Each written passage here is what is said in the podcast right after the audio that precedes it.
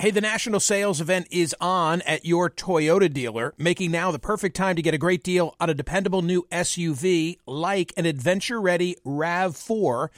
Available with all wheel drive, your new RAV4 is built for performance on any terrain, from the road to the trails, and with plenty of passenger and cargo space, plus available tech like wireless charging, you and your entire crew can stay connected. Or check out a stylish and comfortable Highlander with three spacious rows of seating for up to eight passengers and with available features like the panoramic moonroof you can sit back and enjoy the wide open views with your whole family. Plus, both RAV4s and Highlanders are available in hybrid models, so no matter your style, you can drive efficiently and save on gas. Visit your local Toyota dealer and check out amazing national sales event deals on RAVs, Highlanders, and more when you visit buyatoyota.com. If you're like me, it's now the end of the day and you say, uh oh, what are we going to have for dinner? Well, here's the solution. Eating better is easy with Factor's delicious, ready to eat meals. Every fresh, never frozen meal is chef crafted, dietitian approved, and ready to go in just two minutes. You're going to have over 35 different options to choose from every week, including Calorie Smart, Protein Plus, and Keto. Flexible for your schedule, get as much or as little as you need by choosing your meals every week. Plus, you can pause or reschedule your deliveries at any time. Also, there are more than 60 add ons to help you stay fueled up and feeling good all day long. Factor is the perfect solution if you're looking for fast, premium options with no cooking required. Sign up and save. We've done the math. Factor is less expensive than takeout, and every meal is dietitian approved to be nutritious and delicious. What are you waiting for? Get started today and get after your goals. Head to factormeals.com slash smerconish50 and use code smerconish50 because you'll get 50% off. That's code smerconish50 at factormeals.com slash smerconish50. Get your 50% off. Hi, it's Michael Smerconish. Welcome to Book Club with Michael Smerconish, a collection of Michael's favorite interviews with authors from the last 30 years through today, on the air, on radio. What sets my book club apart is that I actually read the books. Book Club is now in session. At long last, the United States is out of Afghanistan. So, did we win or did we lose the war? Carter Malkasian is the author of a brand new book called The American War in Afghanistan A History. There's an excellent excerpt adaptation in Politico magazine from his book. Right now, it's posted in all of my social media. Who is Carter Malkasian? He served as a civilian advisor in Iraq and Afghanistan and was senior advisor to General Joseph Dunford, the chairman of the Joint Chiefs of Staff from 2015 through 2019 and he joins me now. Carter, thanks so much for being here. I really re- appreciated the adaptation that I read in Politico magazine. Well done. Thank you for having me, and I greatly appreciate the compliment. So, is the better way to frame this conversation did we win or did we lose, or did we meet our objectives? And if it's the latter, what were our objectives? So our objectives in Afghanistan, the one objective that stands throughout is to prevent terrorist attacks on the United States and to prevent terrorist attacks from being able to organize effectively in Afghanistan and in any way again come anywhere close to repeating what they did on 9/11. That goal has been there throughout the conflict. And that goal was at least partially met in that when we were there, we didn't face such threats in the future, it looks like those those threats are also going to be suppressed because of our, our presence in Afghanistan. Although there is a possibility, as has been noted in the news, um, that those threats um, can now reemerge. Um, but for the time we were there, we did meet that part of our interest. But I think for Afghanistan, it means something larger to a lot of people. It's not just about CT, as we as we tend to call it. It's about did we enable Afghanistan to stand up on their own and to survive on their own as a country? Did we enable I mean, them to form an effective democracy? Did everything we do in terms of helping with women's rights, with education, um, with reducing corruption, did those reforms make a difference and have they and are they going to last? And on all of those scores, the situation looks much worse. We can see from the fighting going on in Afghanistan today um, that the ability of the government to stand on its own is in deep question. So it's really hard to say that we've met that goal. And if the ability of the government to survive on its own is in question, then all the things we managed to do with, with all those things I just mentioned, women's rights, education, um, those are in danger. And then some of the other things we tried to do with like countering corruption or countering narcotics, those basically never succeeded in the first place. Carter, so there was a different that way. together, that's why it's Yeah. really hard for me to argue to anyone that we didn't fail. I don't like saying that word, and, it, and, it, and it's loaded, and it causes a lot of Me people to be upset, especially people I know who have been in Afghanistan.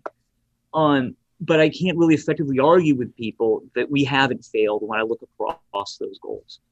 there was a different way to go, right? I mean, this could have been approached more with a sniper than shotgun blast, almost as a law enforcement measure to go and get those responsible for the attacks on September 11 and then to call it a day. Was there a conscious decision? There must have been at the outset that that wouldn't be enough. There was a conscious decision uh, made in 2001 and then in 2002. 2001, we toppled the Taliban. And after that, the Bush administration is kind of deciding what to do. They've got a footprint in Afghanistan at that time that is around 8,000 men um, and, and women.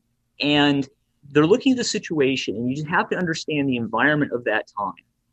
9 11 had happened a few months back. The anthrax scare had happened. There had been other um, terrorist threats that emerged.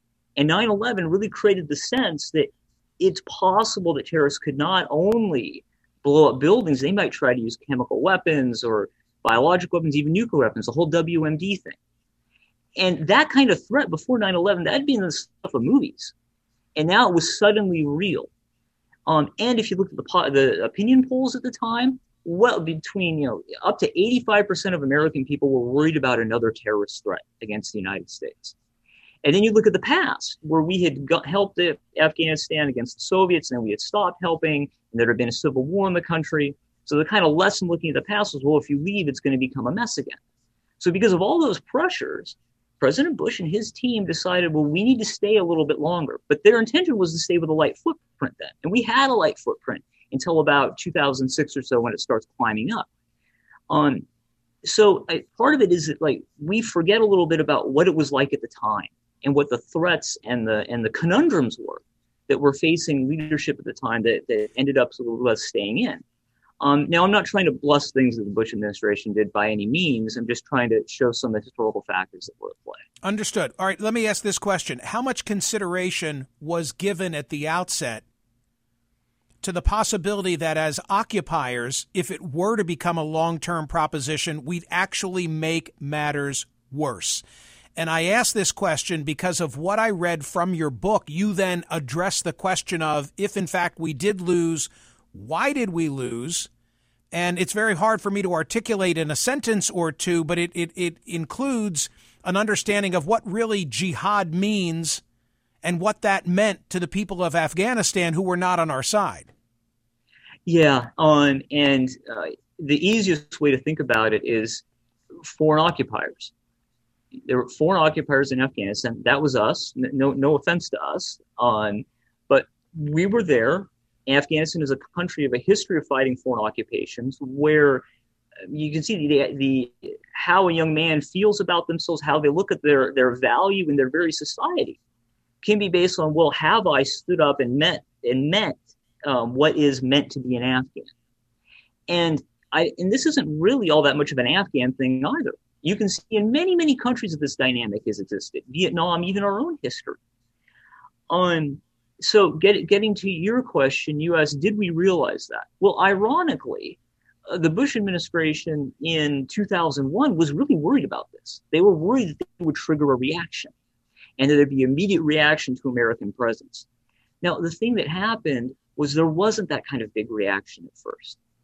Or if there was, it wasn't seen by us. The Taliban are toppled. They flee to Pakistan. Things look peaceful. Things look peaceful for four to five years. And this is another way that one can kind of, that it's easy to get stuck in the country because it doesn't look like it's going to become a raging insurgency.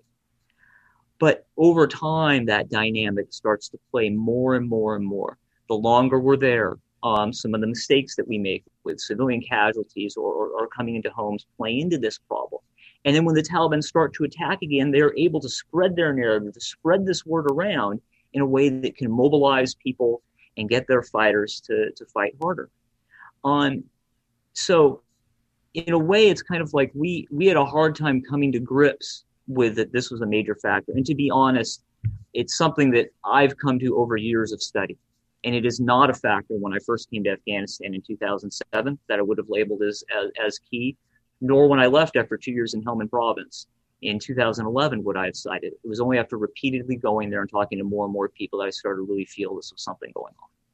And and the thing that you're referring to, which was going on, is that the Taliban had a source of inspiration that we could never replicate. Is that a good way to say it?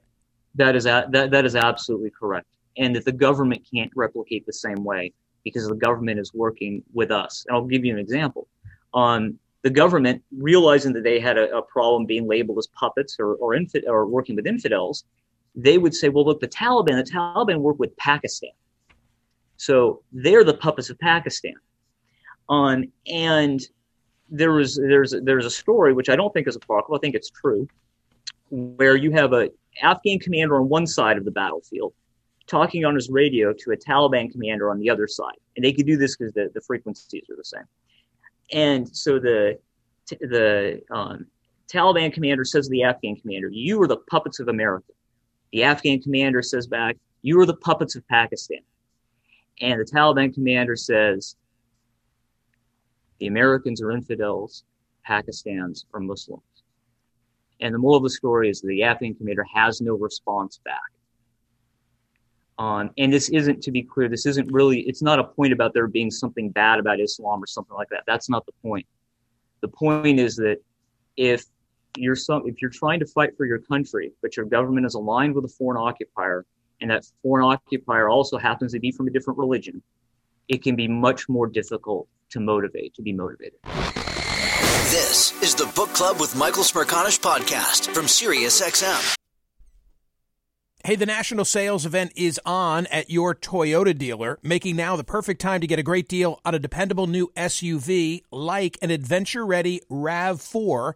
Available with all wheel drive, your new RAV4 is built for performance on any terrain, from the road to the trails, and with plenty of passenger and cargo space, plus available tech like wireless charging, you and your entire crew can stay connected. Or check out a stylish and comfortable Highlander with three spacious rows of seating for up to eight passengers and with available features like the panoramic moonroof you can sit back and enjoy the wide open views with your whole family. Plus, both RAV4s and Highlanders are available in hybrid models, so no matter your style, you can drive efficiently and save on gas. Visit your local Toyota dealer and check out amazing national sales event deals on RAVs, Highlanders, and more when you visit buyatoyota.com. If you're like me, it's now the end of the day and you say, uh oh, what are we going to have for dinner? Well, here's the solution. Eating better is easy with Factor's delicious, ready to eat meals. Every fresh, never frozen meal is chef crafted, dietitian approved, and ready to go in just two minutes. You're going to have over 35 different options to choose from every week, including Calorie Smart, Protein Plus, and Keto. Flexible for your schedule, get as much or as little as you need by choosing your meals every week. Plus, you can pause or reschedule your deliveries at any time. Also, there are more than 60 add ons to help you stay fueled up and feeling good all day long. Factor is the perfect solution if you're looking for fast, premium options with no cooking required. Sign up and save. We've done the math. Factor is less expensive than takeout, and every meal is dietitian approved to be nutritious and delicious. What are you waiting for? Get started today and get after your goals. Head to factormeals.com slash smerconish50 and use code smerconish50 because you'll get 50% off. That's code smerconish50 at factormeals.com slash smerconish50. Get your 50% off. As a professional welder, Shayna Ford uses Forge FX to practice over and over, which helps her improve her skills. The more muscle memory that you have, the smoother your weld is. Learn more at meta.com slash metaverse impact. Listen to Michael live weekdays on POTUS. Sirius XM channel 124 and on the SXM app. As you wrote in The American War in Afghanistan, a history quote, the point is that it's tougher to risk life for country when fighting alongside what some call occupiers, especially when they do not share your faith. So, what is the lesson then going forward? Because I look at Vietnam, Iraq, Afghanistan, and it seems like the expectation or the hope that we will be met as liberators doesn't come to fruition, at least not in the post World War II era. Yeah, that's so that's a the, the biggest point I would make is that we should be lowering our expectations. Now, I'm not sure we're going to get into conflicts exactly like this in, in the near future, but something similar could happen. When we have high expectations that we're going to enable a uh, government we're going to work with to stand on its own, or we're going to be able to defeat the opponent entirely, on, I think those expectations are liable to face great difficulties. And it's better to think about how can I meet my objectives at the least cost possible? Um, how how can I do things that it's sustainable, that I'm not taking a lot of casualties and I'm not, not investing a lot of U.S. resources. Now that may be unsatisfying, um, and if it's severely unsatisfying, we should be asking, should we be there at all in the first place? Or, or is this interest doesn't really meet the cost involved? Carter, there's there's a, there's a corollary to all of this, at least in my mind, which is I think many of us have labored under the belief in the past that if only they had whoever they might be, I'm using it in a broad sense, if only they had democracy, you know, if only this were a democratic nation and elected its leaders, without recognizing that when we instill that or encourage it, they might be electing people who hate the United States. In other words, democracy is in and of itself not an end all from our perspective. So that's one thing people worry about a lot. People have worried about a lot with Afghanistan, um, both that they elect people that don't help us a lot, or that maybe in the future they'll elect the Taliban or something like that, and that could be right, problematic. Right.